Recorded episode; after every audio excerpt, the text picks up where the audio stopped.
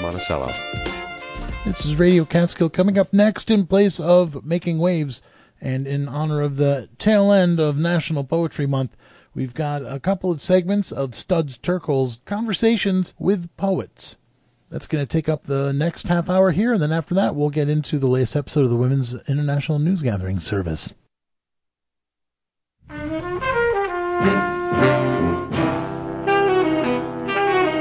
We real cool, we left school, we lurk late, we strike straight, we sing sin, we thin gin, we jazz June, we die soon.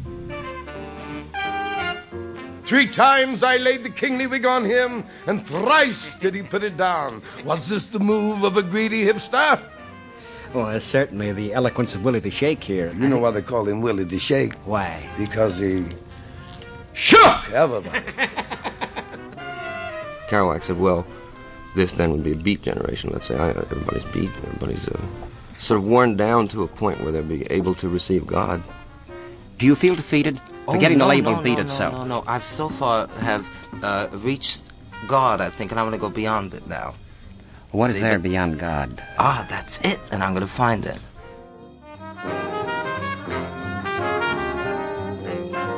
In celebration of National Poetry Month, this is Studs Terkel in conversation with American poets, a series of short programs drawn from the Studs Terkel Radio Archive, a collection of more than 7,000 programs from his daily radio show that aired on WFMT in Chicago. You just heard excerpts from talks with Gwendolyn Brooks, the incomparable Lord Buckley on Shakespeare, and the beat poets Peter Orlovsky, Allen Ginsberg, and Gregory Corso. I'm Robert Polito, president of the Poetry Foundation. Today we'll experience how poetry can perform the uncanny task of channeling the voices of other people.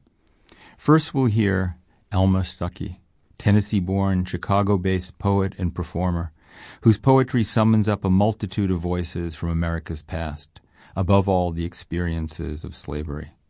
Stuckey gained recognition as a poet rather late in life, in part thanks to appearing on Terkel's radio show. She published her first book, The Big Gate, in 1976 at the age of 69. She was a Chicago school teacher and a supervisor in the Illinois Department of Labor. This conversation was originally broadcast in 1961. Hey, some folks can live and others die. Some folks like cake and others pie. And there's a low for every high. And there's a fall for every night. Sometime I often wonder why. Well, there's a this, well, there's a that. Well, there's a tit, well, there's a tat. Some folks can sit and others sat. You got to spit before you spat. If that ain't true, I'll eat my hat. Where there's a Chris, well, there's a cross. Something found or something lost. Some ride a mule, some ride a horse. A rolling stone don't catch no moss. Some things free, others cost. You work for me, that make me boss. Well, now the land is dry and the river's wet. Some babies cry and others fret. Some folks perspire, others sweat. I feel the wind ain't seen it yet. Just how silly can I get? Some folks got hair, some wears a wig, some dance to waltz, some dance to jig, some things zag, some things zig, some get it easy, others have to dig. I got my cow, you got your pig. Well, now some folks get in and others wait. Some don't eat much and some lick the plate. And some folks is early, others late. You go through the crack and I find the gate. You call it luck, I call it fate. Well, now, uh, there's a smile for every frown. If I'm a fool, you gotta be a clown. If this is up, well, that's gotta be down. If this is square, well, that's gotta be round. Some folks swim, other folks drown. I knows how crazy all that sound. This then is rigmarole. It's called rigmarole, and it's done in dialect. And our artist in this instance, Elma Stuckey, who lives in Chicago. Elma, suppose you tell us a bit about this kind of poetry that you wrote in dialect. You you live in in the north now. Yes, I do. But I was born and reared in Memphis, Tennessee. The way I became acquainted with the dialect, there was an old midwife named Rachel Wilson that lived close to us. And she used to visit our home and sit around. Uh, my mother was the mother of 11 children, and uh, they always used the doctor to deliver the baby. But Miss Wilson always would come and sit around when my mother was pregnant, which seemed to me now most of the time, uh, hoping that she would get a chance to, as she called it, catch the baby. Well, we weren't allowed in the room when she would come because uh, she did a lot of talk about slavery time, and they didn't want us exposed to it at that time. She was an ex-slave. or Yes, she was. She was mulatto. Was it her dialect that you are simulating yes, so that's exactly way I learned the words. She talked. I find that uh, if you use a dialect in the way that I have That's used right. it, it tells a story, and it's uh, comical, and sometimes there's a double play on Of words. To uh, understand the dialect and get Yes. the real meaning, you really have to hear it spoken. Uh, a question arises. As you do dialect, it is so rich. This is this is not a deep South dialect, is it? Uh, I suppose it is. It is, And I yet- tell you, and yet uh, it's Memphis. You see. the way I Yes. understand it is uh, the Negro dialect was the Negro, African Negro's uh, inability to really uh, speak the English language when he was first brought over. And of course, he had to uh, catch as catch can, so to speak. And I think it's uh, something that uh, the Negro need not be ashamed of. And I think it's really a part of our cultural background. In fact, I think it should be preserved. You just heard Studs Terkel in conversation with poet Elma Stuckey. From the earliest epic poets some millennia ago, right up to the present, poets come pretty naturally to the news. Ezra Pound once defined literature, in fact, as news that stays news. And William Carlos Williams famously wrote, It is difficult to get the news from poems, yet men die miserably every day for lack of what is found there. And Studs Terkel, in his conversations with poets, continually reminds us that the news is all around us, and that poems, whether difficult or not, don't lack it. in these times of, of coolness, blandness, and I couldn't care lessism, it's refreshing to hear a voice that's clear, a voice that speaks out on behalf of definite aesthetic standards. Such a voice as that of John Ciardi. This is from a spe- an extract from a speech you, you Yes. offered. You speak of literature itself serving the purpose of, of enriching our lives. We're so accustomed to using it for another purpose. the fundamental thing that literature does, that all the arts do, is to save voices from the experience of the race on this planet. And you have to hear those best voices. You have to open your imagination to uh, to Job asking his question. And when you have really heard that question ringing, you know the difference between a great question and a, and a lesser one. An example that comes to my mind when I was a kid, my uncle used to have a tremendous collection of those scratchy old orthophonic Caruso recordings. And especially on rainy days, but all the time, I had a passion for Caruso. But when you heard this voice, you not only heard the songs being sung, you suffered an expansion of your imagination. You discovered how well it was possible to sing these songs. In the first place, you'd think just in the animal quality of the singing, Caruso would hit a high note and you'd say, This is as much as the human voice can do. You, mu- you couldn't ask more of the human voice. And then he'd be beyond that. He'd exceed the expectation.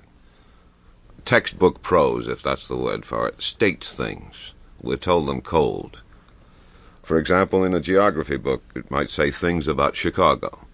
Chicago is the great port of the Great Lakes. A certain number of railroads come into Chicago. A certain number of animals come into the slaughterhouses, the These principal manufactories, and so forth. You see, there's, one is not required to take any attitude toward this. These are, these are ideas. Uh, but what's the difference between these stated ideas about Chicago and the experience of Chicago? Uh, as one comes here to live. Well, you see, poetry, in a sense, takes you into an idea to live. It doesn't just tell you about it. Says Algren would write about Chicago. Yes, this is the experience of the place. Well, well, poetry does not deal in ideas; it deals in the experience of ideas. It's felt thought, not not thought. It's felt thought. That was Stud Terkel in conversation with John Ciardi.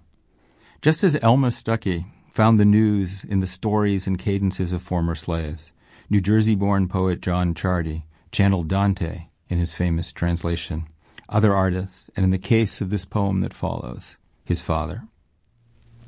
Sunday by Sunday he took the train to his woods and walked under the trees to leave his print in his own land, a patron of seasons, I have done nothing as perfect as my father's Sunday on his useless lots.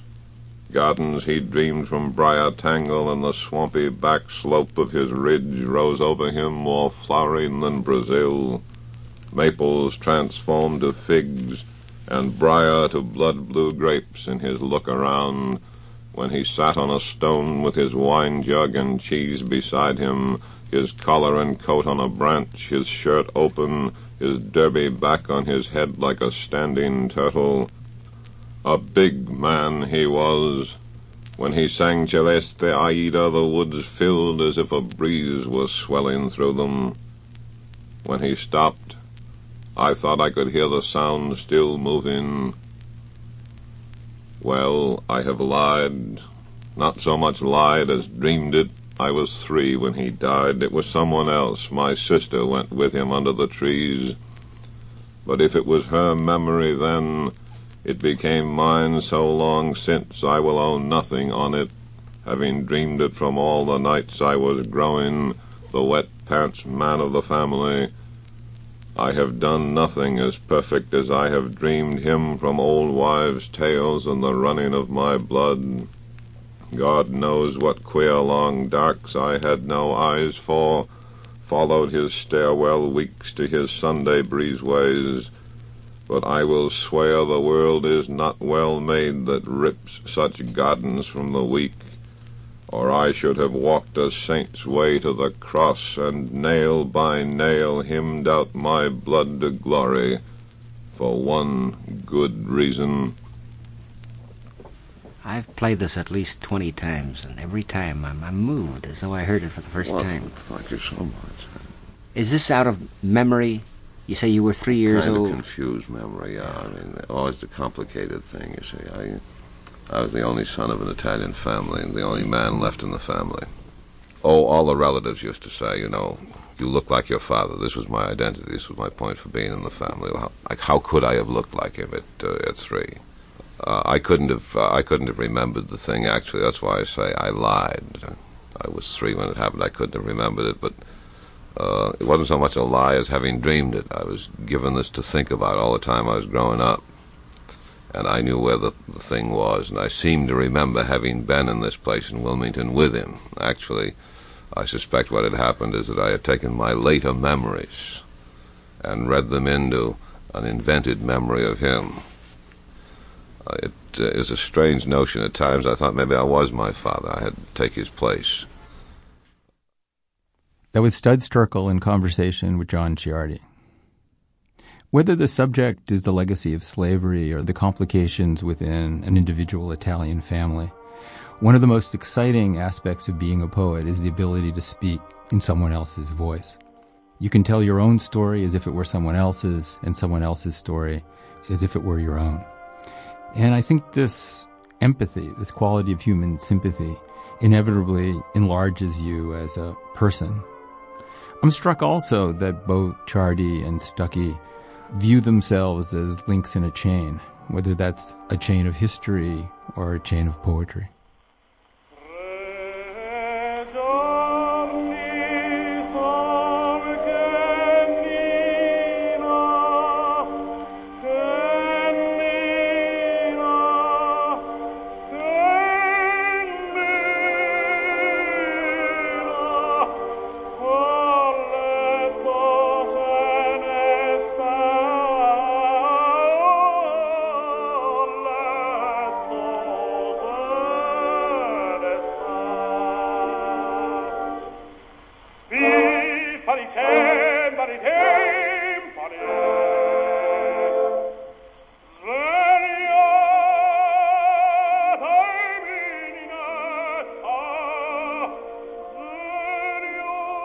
Robert Polito, president of the Poetry Foundation. You've been listening to Studs Terkel in conversation with American poets.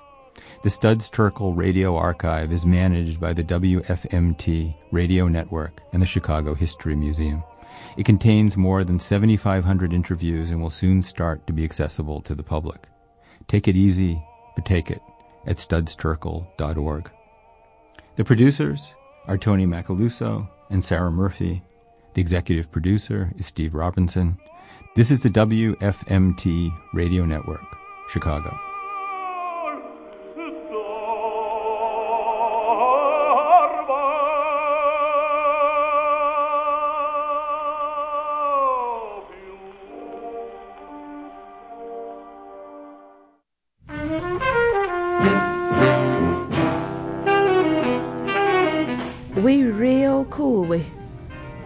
School, we lurk late, we strike straight, we sing sin, we thin gin, we jazz June, we die soon.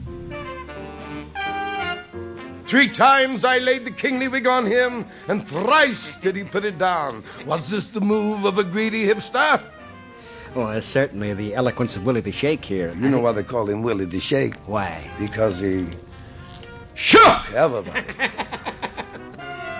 Kerouac said, well, this then would be a beat generation. Let's say I, everybody's beat, everybody's uh, sort of worn down to a point where they'll be able to receive God. Do you feel defeated for Oh, getting no, the label no, beat no, itself? No, no, no. I've so far have uh, reached God, I think, and I'm going to go beyond it now. What is See, there but- beyond God? Ah, that's it, and I'm going to find it.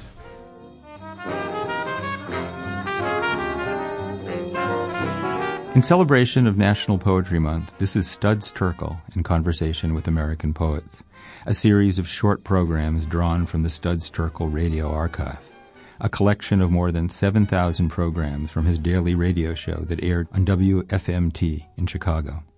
You just heard excerpts from talks with Gwendolyn Brooks, the incomparable Lord Buckley on Shakespeare, and the beat poets Peter Orlovsky, Allen Ginsberg, and Gregory Corso. I'm Robert Polito, president of the Poetry Foundation. Today we hear from two very different poets, Howard Nemerov and Gwendolyn Brooks. Yet both are formal masters, reinvigorating and reinventing the traditional resources and forms of poetry. We focus on poems of memory and childhood, two divergent takes on a familiar subject for poetry, and how the past, especially a childhood sense of self, can persist into the present. People are putting up storm windows now, or were this morning, until the heavy rain drove them indoors. So, coming home at noon, I saw storm windows lying on the ground, frame full of rain. Through the water and glass, I saw the crushed grass, how it seemed to stream away in lines like seaweed on the tide, or blades of wheat leaning under the wind. The ripple and splash of rain on the blurred glass seemed that it briefly said as I walked by something I should have liked to say to you. Something. The dry grass bent under the pane brimful of bouncing water. Something of a swaying clarity which blindly echoes this lonely afternoon of memories and missed desires, while the wintry rain unspeakable the distance in the mind, runs on the standing windows and away. The voice of one of our most eloquent of younger poets, Howard Nemerov. Uh, is this true? Am, am I right in saying childhood figures strongly, and childhood sensations and memories and tenderness and innocence and truth, Yes, though I as sus- against the untruth of later things? I suspect that, uh, like anybody else, I make up about half my childhood memories. I still have a kind of pious Freudian notion that whatever happens to you happens before you're six, and that all the gathering of experience after that tends to be pretty largely repetition, or at least things strike you because they're repetitions. I move by this as I am by. It occurred to me a poem of yours. I can't find the. I got dandelions. I remember that. Oh, yeah. I know we've been talking about some of your poems, and we, I'd forgotten to mention dandelions, but I don't know why dandelions hit me. If I could find it. I think it. it's further back in Further the book back. than that. This is one of your earlier poems. No, it's not quite uh, somewhere in the back of that second section. Do you mind, ham bone that I am, if I read dandelions? Wish you would. These golden heads, these common suns, only less multitudinous than grass itself, that gluts the market of the world with green. They shine as lovely as their mien, fine as the daughters of the poor who go proudly in spangles of brass, light-headed, then headless, stalked for a salad. Inside a week they will be seen stricken and old, ghosts in the field, to be picked up at the lightest breath with brazen tops all shrunken in and swollen green gone withered white. You'll say it's nature's price for beauty that goes cheap. That being light is just the what makes girls grow heavy. And that the wind, bearing their death, whispers the second kingdom come. You'll say the fool of piety by resignation is hanging on until, still justified, you drop. But surely the thing is sorrowful, at evening when the lights go out slowly, to see those ruined spinsters all down the field, that ghostly hair, dry sinners waiting in the valley for the last word in the next life and the liberation from the lion's mouth. I'm thinking of dandelions and dolls. I don't know why at this moment. You know, well, that's uh, that's what it's about, Yeah. I guess. I think there is one joke in it about the last line, or I right. call jokes what I suppose people ought to refer to in some more pretentious way, that the dandelion is the French dent de lion, the lion's tooth. It's a Catholic notion that libera eas de ore leonis, you know, get us out of the lion's mouth. And, well, I figure in the poem that the speaker is talking to some highly moral person who mm-hmm. says, well, it serves them right. They had their youth and their beauty and they behaved badly. And I'm For- trying to say that Yeah, yeah. even supposing they had, uh, it's very sad. Quite a lot of things are very sad. Did they behave badly? Because this is the question. They were flashy, they were beautiful, Yeah, they had their day. But the point is they're being punished by, and there's a phrase you use here, I mean, here's the dandelion at the end. This is the dandelion that's drooping slowly to see these ruined spinsters. All of the, uh, the image you here. know, well, you know they, Yeah. when they go to seed, they turn Yeah. white and then they puff away on the wind to make more dandelions elsewhere.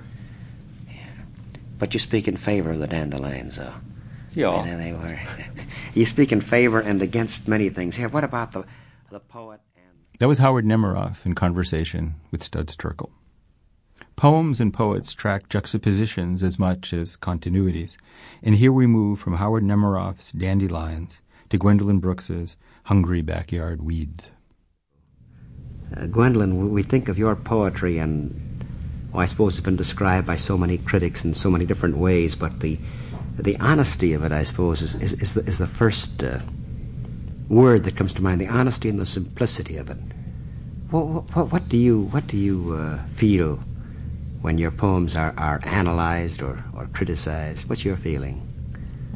Well, I read with great interest everything that's said. I myself have only tried to uh, record life and and interpret it as I have seen it. Is this your fir- was that your first volume of poetry? A Street in Bronzeville. Yes, Uh, published in '45. This was in 45. You won the Pulitzer Prize for Annie Allen. That was some five years later, wasn't it? Yes, and We think of the title itself, A Street in Bronzeville. This would be what? Basically, would you say this is a poetic record of your of your uh, observations of the community itself? yes, a record of my observations and in some part of my experiences. Certain things in the, in all the books have happened to me or to people that I have known, and uh, I've colored and interpreted as best I could. Gwendolyn, the, the, the whole world then is found really in Bronzeville, whether it's Matthew Cole, whether it's the event, whether it's the mother, and whether it's uh, the girl I like who, who whose song in the front yard. He, we Well, that attack. girl was myself. My mother was very careful of her her children, and uh, at a certain time, well, we had to come into the front yard and stay there. We couldn't go wandering down the block anymore, and we used to envy the children who were free enough to do this. So I wrote, I've stayed in the front yard all my life. I want a peek at the back, where it's rough and untended, and hungry weed grows. A girl gets sick of a rose. I want to go in the backyard now, and maybe down the alley, to where the charity children play. I want a good time today. They do some wonderful things. They have some wonderful fun. My mother sneers, but I say it's fine how they don't have to go in at quarter to nine. My mother, she tells me that Johnnie Mae will grow up to be a bad woman. that George will be taken to jail sooner or late. On account of last winter, he sold our back gate. But I say it's fine, honest I do, and I'd like to be a bad woman too, and wear the brave stockings of night black lace, and strut down the streets with paint on my face.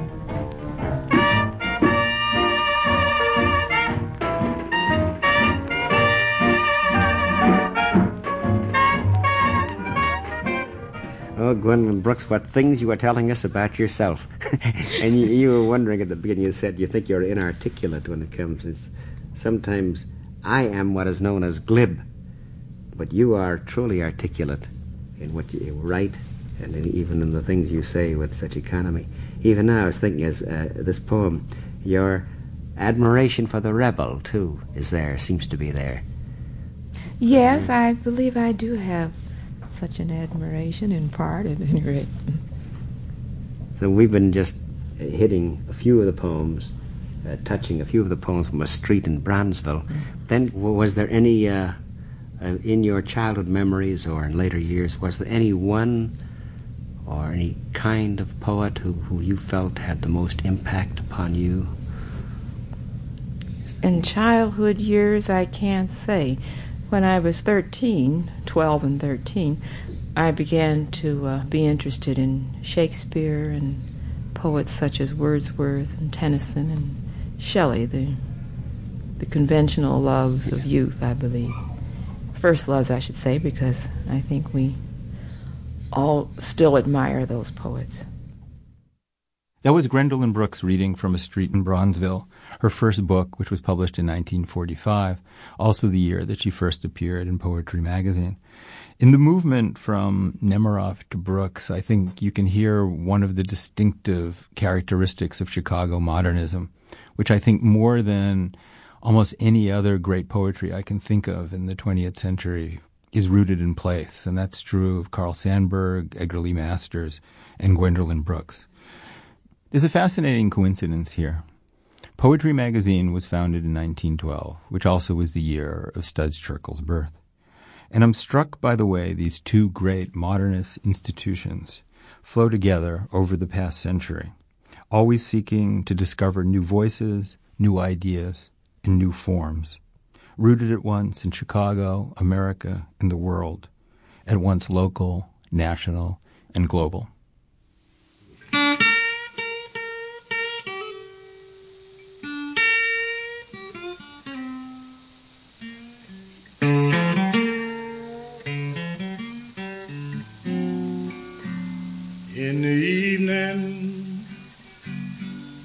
In the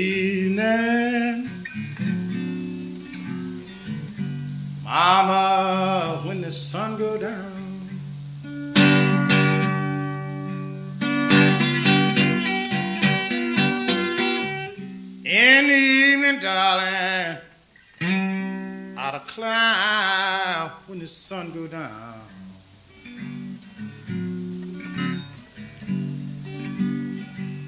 Yes, so lonesome, it's so lonesome.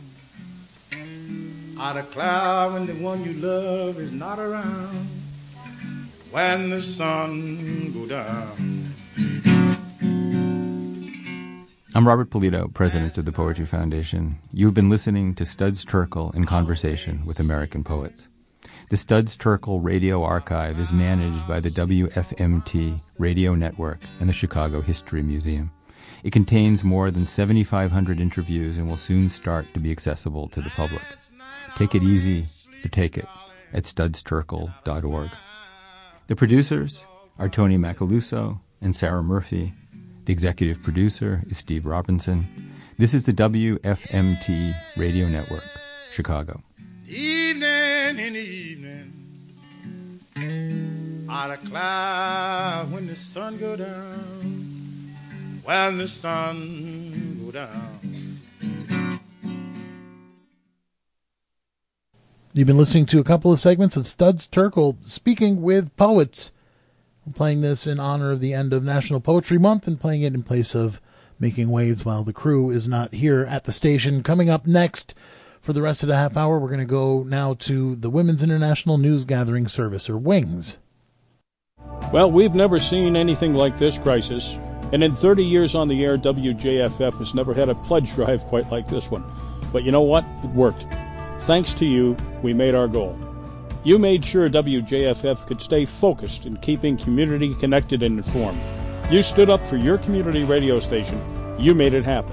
Thank you for supporting WJFF Radio Catskill.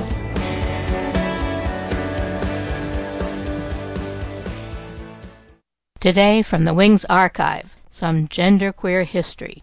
There's a river of birds in migration, a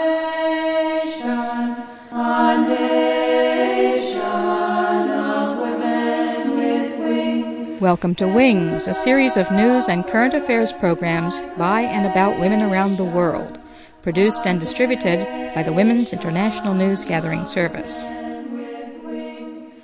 Back in 1996, Caitlin Sullivan and Kate Bornstein spoke with Sue Supriano about their new novel, Nearly Roadkill, an Infobahn erotic adventure, based on the author's own explorations of non-binary sex on the nascent World Wide Web. In this second decade of the 21st century, the book is being revived as classic queer science fiction dealing with issues that are still contentious today. Hi, everybody. My name's Sue Supriano, and my guests today are Caitlin Sullivan and Kate Bornstein. And it's going to be a very interesting conversation.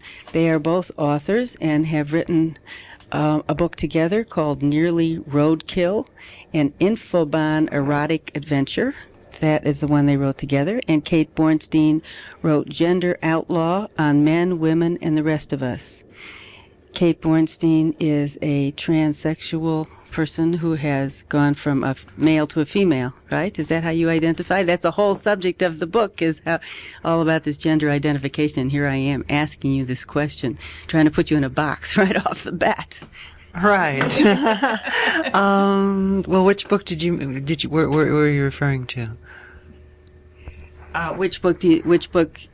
How do you identify it according to which book? Yeah, yeah. okay, it, it well, talk about that. It Talk kind of kind of changes. Well, you know, I started out um, male in the culture, and um, yeah, I went through all the the surgeries and and the hormones and the psychiatric whatevers, and figured, okay, great, I'm a woman. I have arrived. I am woman. Hear me roar.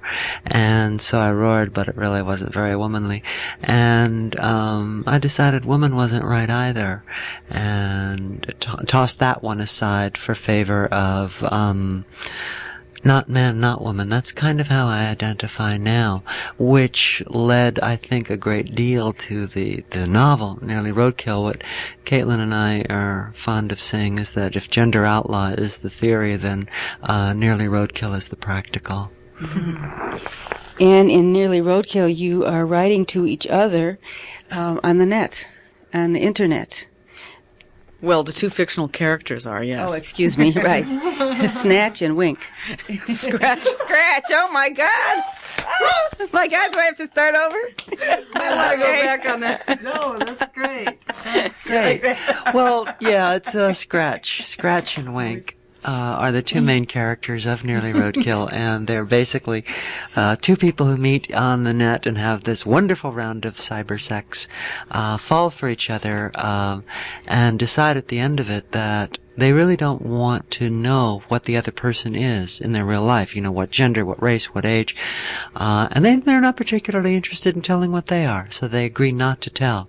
And all during the course of the book, they, they meet in different ages and races and genders and combinations. And sometimes they know it's the other person and sometimes they don't, but they always keep falling for each other. It's kind of a love story.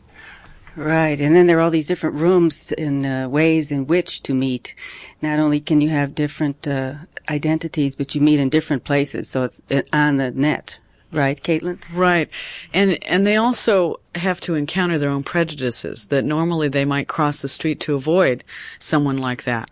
And then they find themselves having a great conversation and in fact falling in love and hating the way that the prejudices come up inside them. Oh, I realize if you were this normally in my offline life, I wouldn't have a conversation with you. And they get very frustrated with themselves and they get frustrated with each other. And uh, that's part of the fun is watching them deal with things quite close up. I mean, you, if you have a correspondence with somebody, email or otherwise, and you find yourself hitting those prejudices, do you hide that from the other person? Do you explore it together?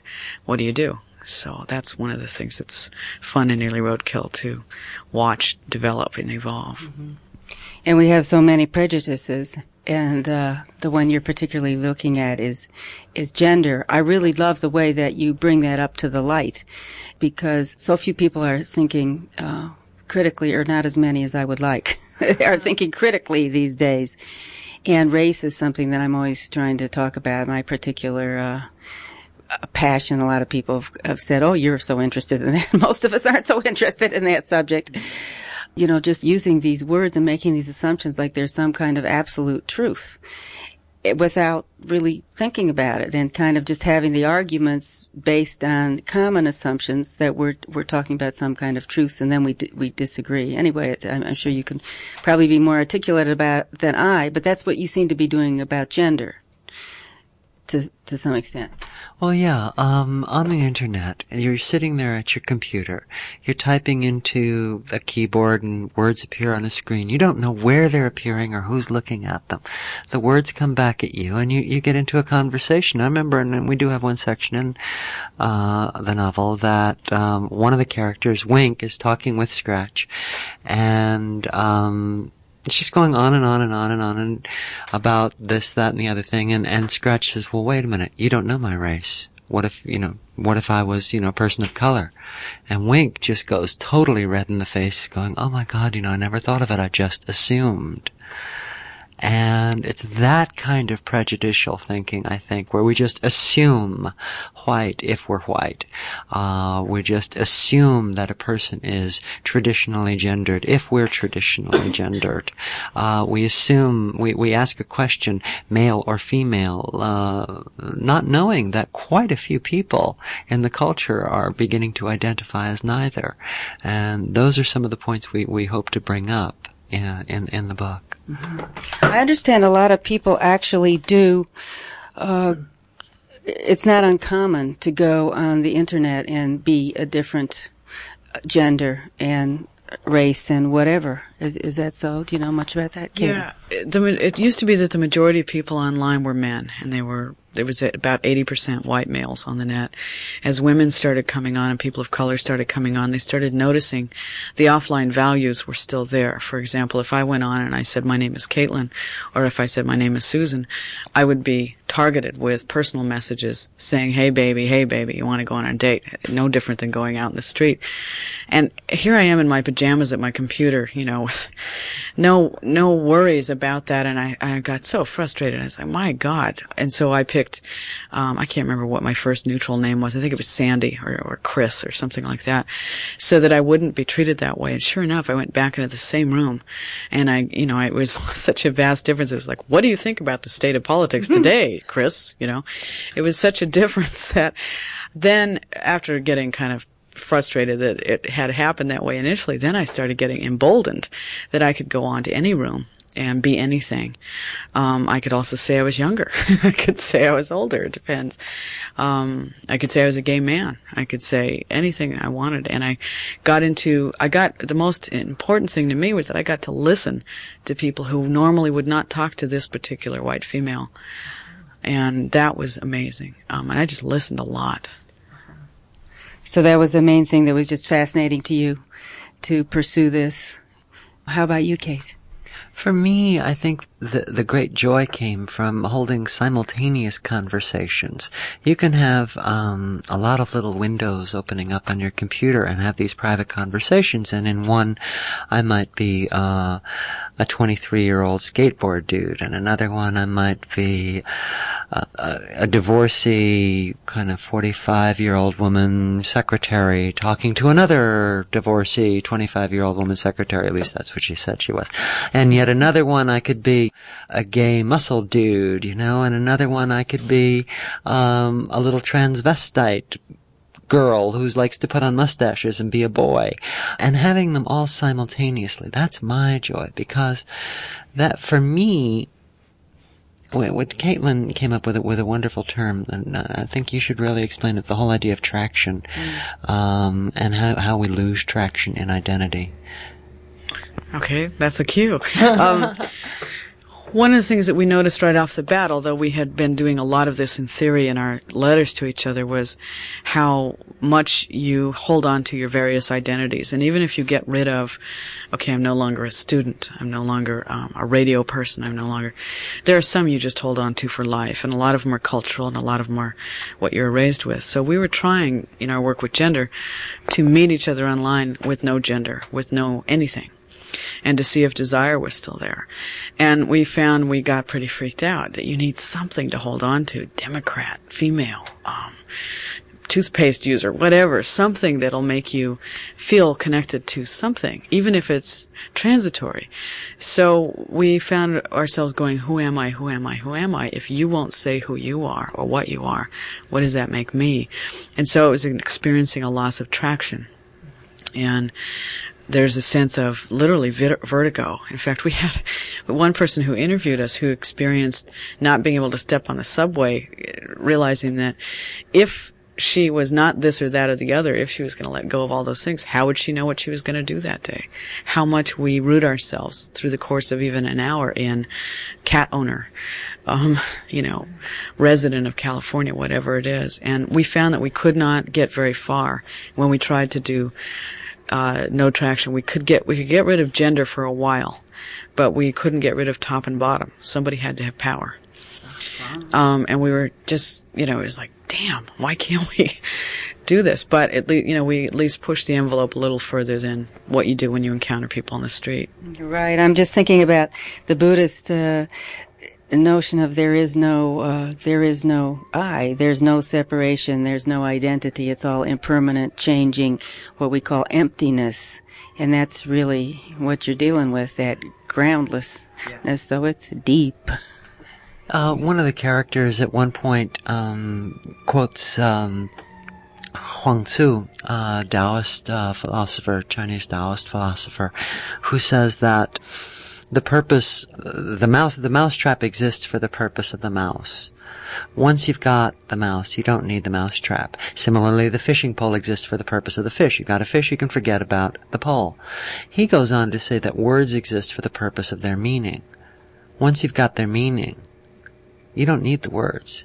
And he said, he summed it up by saying he was looking for someone who had forgotten the words so that they could sit down and have a meaningful conversation. Mm-hmm. And I took from this, and what we got from this out of the book and this whole idea of identities is I, I, I, I'm coming to the opinion that identities exist for the purpose of connection and relationship. Once you've got connection and relationship, you can forget the identities. And me, I'm, I'm looking for someone who has forgotten identities so that we might have a meaningful relationship. well, and you certainly have been uh, closer to this identity question than than most people. Although probably most people uh, deal with it a lot more than they talk about. You're you're you're saying I don't know. It's from the look on your face, Kate Bornstein. Yeah, I, I, assume you're talking about the whole gender deal. Um, yeah, I'm changing my gender several times in one lifetime. I, I don't think that's any more startling or any more profound than someone getting sober after they've been, you know, an active alcoholic for 14 years. I don't think it's any more profound than someone coming out of the closet as gay or a gay person coming out of the closet as bisexual or, or a lesbian separatist coming out of the closet as, you know, yeah, I mean, I'm heterosexual and that's what it is. Um, we, we all go through profound changes. And right now, yeah, it's sexy, it's chic, uh, transsexuality hasn't been talked about, but it's no more profound than uh, other changes people go through. And that's what we try to get to in Nearly Roadkill through these two characters, Scratch and Wink, uh, unwittingly running afoul of a government plot to put us all in these little boxes, these commercialized boxes, so that they can promote to us much better. Um, they unwittingly unite all the citizens of the web in, in, in a common struggle. And then it's the commonality, I think, that, that that's the key. Uh-huh. From the Wings archive, you're listening to Kate Bornstein and Caitlin Sullivan telling Sue Supriano about their novel Nearly Roadkill an Infobahn erotic adventure, based on their explorations of non binary sexuality in the early years of the World Wide Web. It was published by High Risk Books in 1996 and was nearly 400 pages long. I have to admit to the listeners that I read part of the book and I wish I had time to read more. It's written in an unusual style. It's all different kind, bold print and not bold print and it's diff- different spaces on the page and it's the most unusual and reminds you of a computer for sure. Uh, did did you know each other before you started? I I had the um, idea uh, before we started this interview that you did not know each other before you started writing this book over the the uh, internet. But you said no, that's not true. But tell tell me some, if you would, about how you did write this book, Nearly Roadkill. We're trying to emulate the world of the computer. We're also trying to target to people who have had a lot of experience on the net and those who've never turned on a computer. Um, we're both really literature nuts and, and we would never want to abandon books, you know, for, for computers. So we use different fonts. We indent the text. We do things to show transitions. And, uh, Kate can talk a little more about written speech, but Kate and I were friends through the, through the mail, you know, the snail mail, and we're writing long, uh, theories about gender and I was asking a lot of questions and she was asking a lot of questions of me. And the book grew out of that and I feel in some ways that there was the way we knew each other before we went online together to write the book and the way we learned who each other was online because we would literally go on as these characters. Okay, you be Wink, I'll be Scratch. Let's say they're going to meet as a heterosexual couple tonight. Okay, let's go. And we had no idea where we were going to go. That's all we had. It was like an improvised play. Next night, okay, let's be two gay men. It was very strange.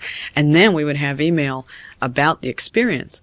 Wow, that blew my mind the the time you went da da da da da, you know. The meta communication. exactly, exactly. And so um, we we fashioned a plot after having several talks like that. We decided to write the book and fashioned a plot, and we thought it'd just be a matter of saving all those wonderful chats and wrapping them up in three months, and then there'd be a book. Of course, that turned out not to be true, and we had to make a real plot, you know, with real chapters and all that. But there was also the, the, the other meta conversation was about the book itself, you know, where we would despair at certain places that we'd gotten to, like the thing about no traction, um, or realize that we had terrible prejudices that we didn't want to admit to ourselves or to each other. And we would have live chats with each other about it because Kate was in San Francisco and I was in Seattle and it's cheaper to go online. And you'd never laid eyes on each other, really? Oh, no, we had. But we, it had been a year by then, I think. Uh, then we'd see that we had seen each other or something like that.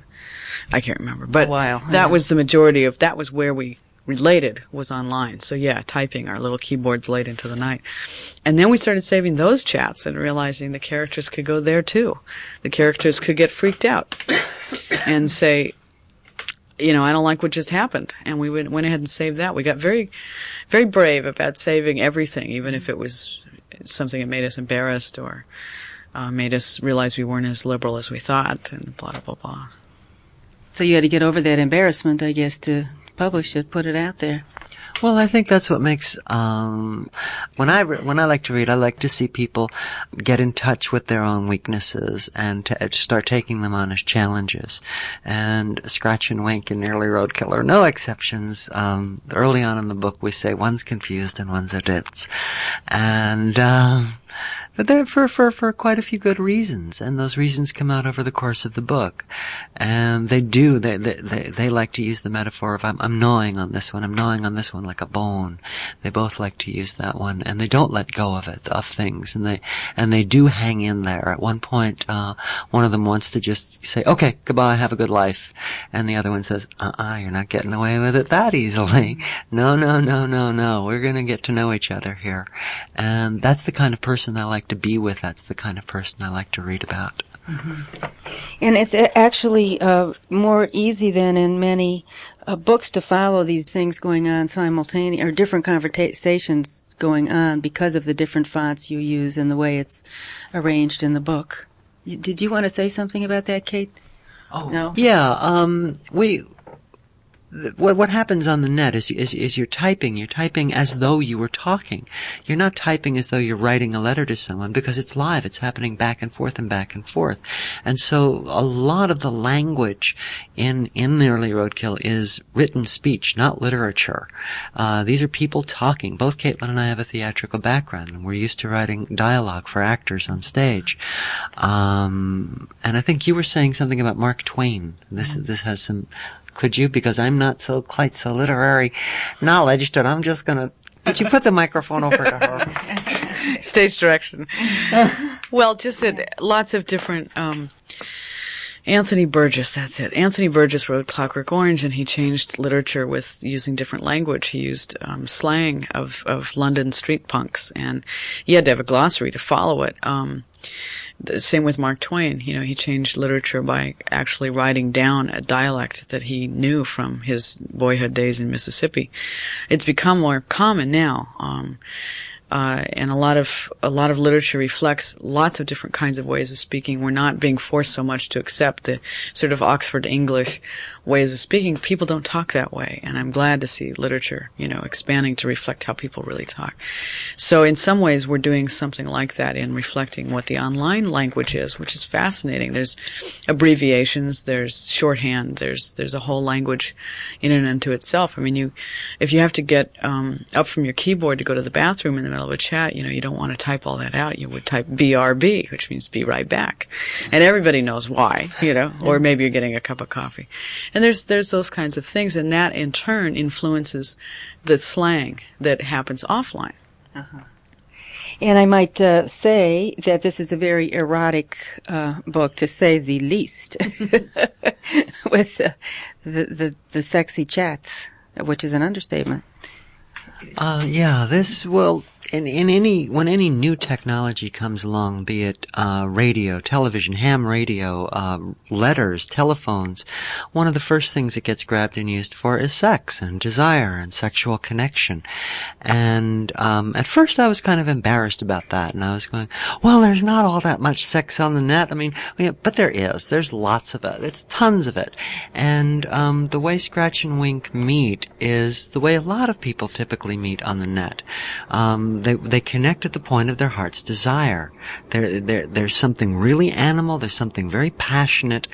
But then, and this is what happens on the net, which is so beautiful because the net, again, as Caitlin was saying, is safe. You're not going to get beat up for stuff.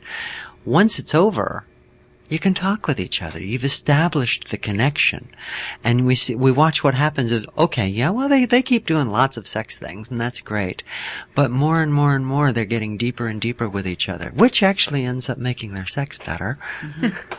It's interesting. I think about this uh, thing that I've heard about the difference between uh, men and women, and one of these uh, things about what is the difference between men, explorations of what is the difference between men and women. Yeah. That women uh, need intimacy to feel sexual, and men need sexuality fe- to feel intimate. I don't know if you want to comment on that and how it relates to the internet Well- or anything else. Actually, I have been of that belief too, but I have been surprised having surfed in different personas, having had sex with a man as a man, having sex with um, a woman as a man, having sex with a woman as a woman online. I find that different people want levels of intimacy um, depending on the day and where they're from as much as anything else.